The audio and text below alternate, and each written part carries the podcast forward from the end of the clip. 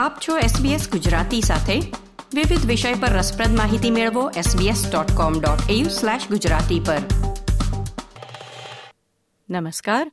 ગુરુવાર ચોથી જાન્યુઆરી બે હજાર ચોવીસના મુખ્ય સમાચાર આપ સાંભળી રહ્યા છો નીતલ દેસાઈ પાસેથી SBS ગુજરાતી પર.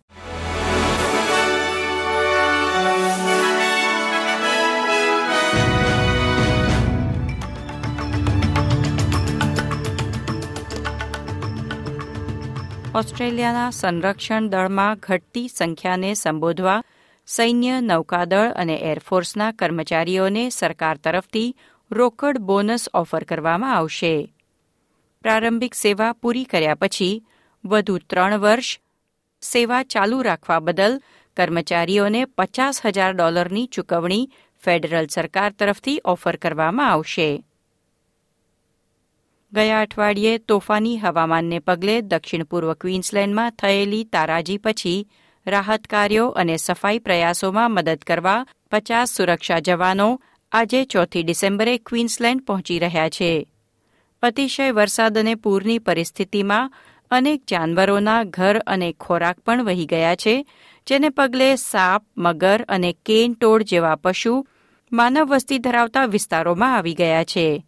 રાજ્યના ઉત્તરમાં મગર અને સાપના ભયને કારણે રહેવાસીઓને પૂરના પાણીથી દૂર રહેવાની ચેતવણી આપવામાં આવી છે.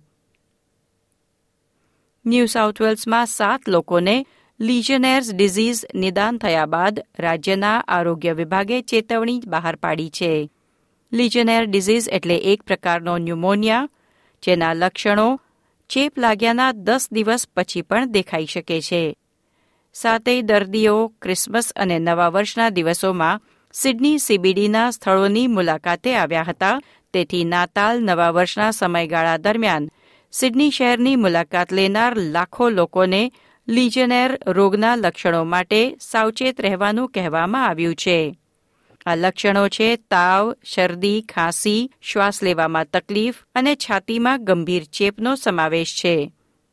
લીજનેર રોગ નિદાન થયેલી ત્રણ મહિલાઓ અને ચાર પુરુષો હાલ હોસ્પિટલમાં સારવાર હેઠળ છે. તેઓએ Bathurst street, Sussex street, Elizabeth street અને સર્ક્યુલર કી વચ્ચેના સ્થળોની મુલાકાત લીધી હતી. આ રોગ પ્રવાહીના કણ મારફતે ફેલાય છે, તેથી સંભવિત દૂષિત કુલિંગ ટાવરની હવે તપાસ કરવામાં આવી રહી છે. સલામતી અને ઉત્પાદન rating website airline ratings dot com દ્વારા એર ન્યૂઝીલેન્ડને વિશ્વની સૌથી સુરક્ષિત એરલાઇન જાહેર કરવામાં આવી છે. ગયા વર્ષની વિજેતા એરલાઇન ક્વોન્ટસ ટોચના સ્થાનથી દોઢ પોઈન્ટ પાછળ અને બીજા ક્રમે રહી, જ્યારે વર્જિન ઓસ્ટ્રેલિયા ટોચની પચ્ચીસ સલામત એરલાઇનની યાદીમાં ત્રીજા ક્રમે છે. આંતરરાષ્ટ્રીય સમાચારોમાં જાપાનના સત્તાવાળાઓનું કહેવું છે કે ટોક્યોના એરપોર્ટ પર ઘાતક અથડામણમાં સંકળાયેલા બે વિમાનોમાંથી એક વિમાન પાસે ટેકઓફની મંજૂરી જ ન હતી. ટોક્યોના હનેડા એરપોર્ટ પર જાપાન એરલાઇન્સના વિમાન અને કોસ્ટ ગાર્ડ ટર્બોપ્રોપ વચ્ચે અથડામણ થઈ હતી. ટોક્યો પોલીસ હવે સંભવિત વ્યવસાયિક બેદરકારી વિશે તપાસ કરી રહી છે. ખેલ સમાચારોમાં ઓસ્ટ્રેલિયાના એલેક્સ ડિમિનિયરે યુનાઇટેડ કપ ટેનિસ ટુર્નામેન્ટની ક્વાર્ટર ફાઇનલમાં વર્લ્ડ નંબર વન નોવાક જોકોવિચને હરાવ્યા છે. આ સાથે વિશ્વમાં પ્રથમ ક્રમે આવતા જોકોવિચને હરાવનાર એલેક્સ પ્રથમ ઓસ્ટ્રેલિયન ખેલાડી બન્યા છે.